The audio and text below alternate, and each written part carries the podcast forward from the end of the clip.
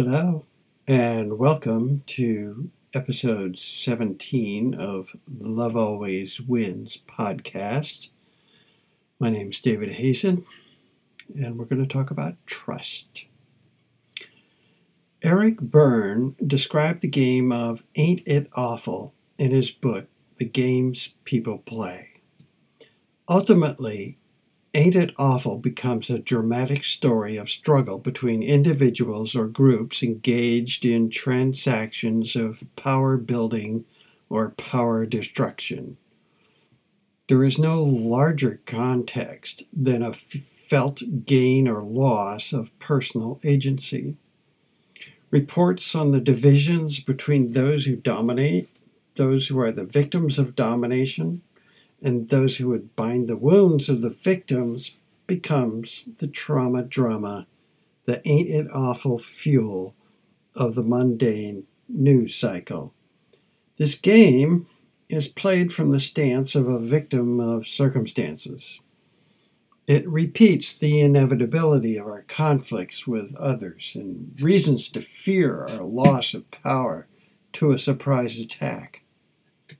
It also reinforces our self righteousness and distracts our attention from feelings of inadequacy by focusing shame and blame on people we judge to be the perpetrators of intolerable conditions. We tend to believe ourselves doomed by external circumstances in a culture of war, death, and violence such as we live in today. And I believe most of us humans feel like we are the walking wounded, powerless, inadequate, and disconnected from our social, physical, and spiritual environment. We deny these feelings with a fortress of defenses against exposing the reality of our situation and basically ruin our lives with a pretense of power and self sufficiency that is false that fortress actually imprisons us with a fear or distrust of collaboration, which is the unconditional willingness to engage and remain in dialogue to resolve conflict with curiosity and respect.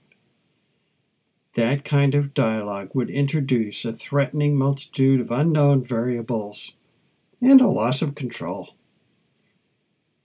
When I accept that what I know is but a tiny speck of what is possible, then I can acknowledge and let go of my fear of the unknown and surrender to a collaborative process. I, I can accept that what I think I know to be true is no longer the one and only dogmatic truth with a capital T.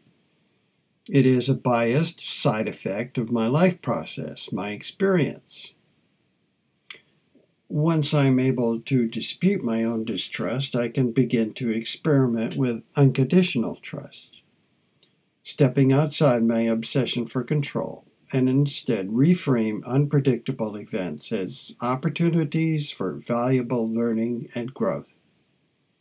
Risk taking becomes an asset I will need mentors and role models because choosing to trust will bring me into a complex, painful, and transformative personal process of letting go of long held beliefs about myself and other people. I may become someone I never intended to be, nor imagine I might become. I may begin to see that my self perception is much too limited it becomes possible that I am far more adequate than I can imagine to face any challenge. I can relax my emotional armor into a feeling of self confidence and security. What I know, who I think I am, what I think is possible, where I think I am going, becomes suddenly trivial in relation to the importance of participating in the process of a vast system of give and take that sustains my life beyond any possibility of my knowing its full extent. When my life's process becomes more important than my judgments about it, I become more interested in participating within and not resisting that vast unknown system of give and take. Taken one step further, my redefinition of myself as a participant instead of a victim alters my felt sense of agency. My behavior becomes an essential node in an endless network of feedback loops. My impact may be extremely indirect, yet without my presence, the entire system would behave differently. My trust in my life process changes the process itself. Our responsibility, even our requirement as human beings, is to consciously remember our constant participation in the process of give and take that sustains our lives. This is the literal definition of collaboration to work together. Collaboration in creative problem solving with people we thought to be enemies is the most terrifying possibility for the war and death culture. In a culture of collaboration, there is no right or wrong. There are no enemies, only potential partners. There is no retribution, there is only restoration of authentic relationship. The welfare of the whole society is not more or less important than the welfare of the individual. They're equal, inextricably woven together. Pain, suffering, and grief are no longer avoided, they are regarded as sources of valuable information.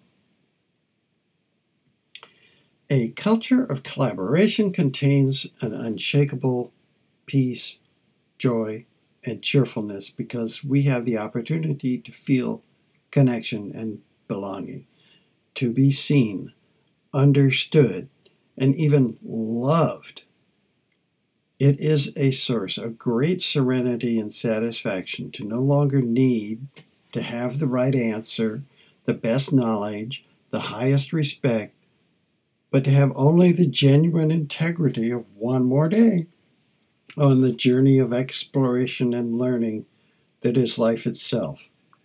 Quote, to boldly go where no one has gone before, unquote, as the alluring tagline for Star Trek captured so well.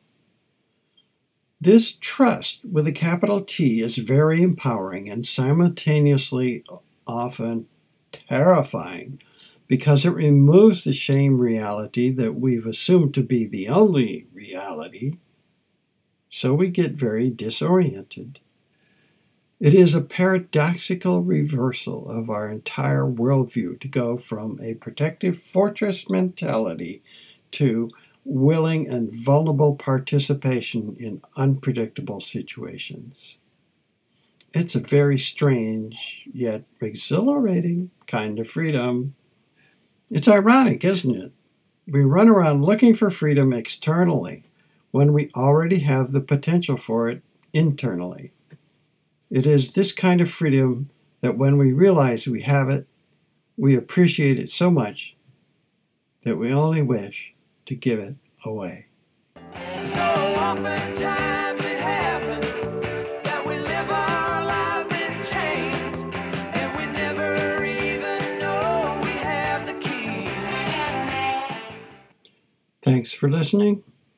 Drop me a line at lovealwayswins.us and tell your friends. Thanks.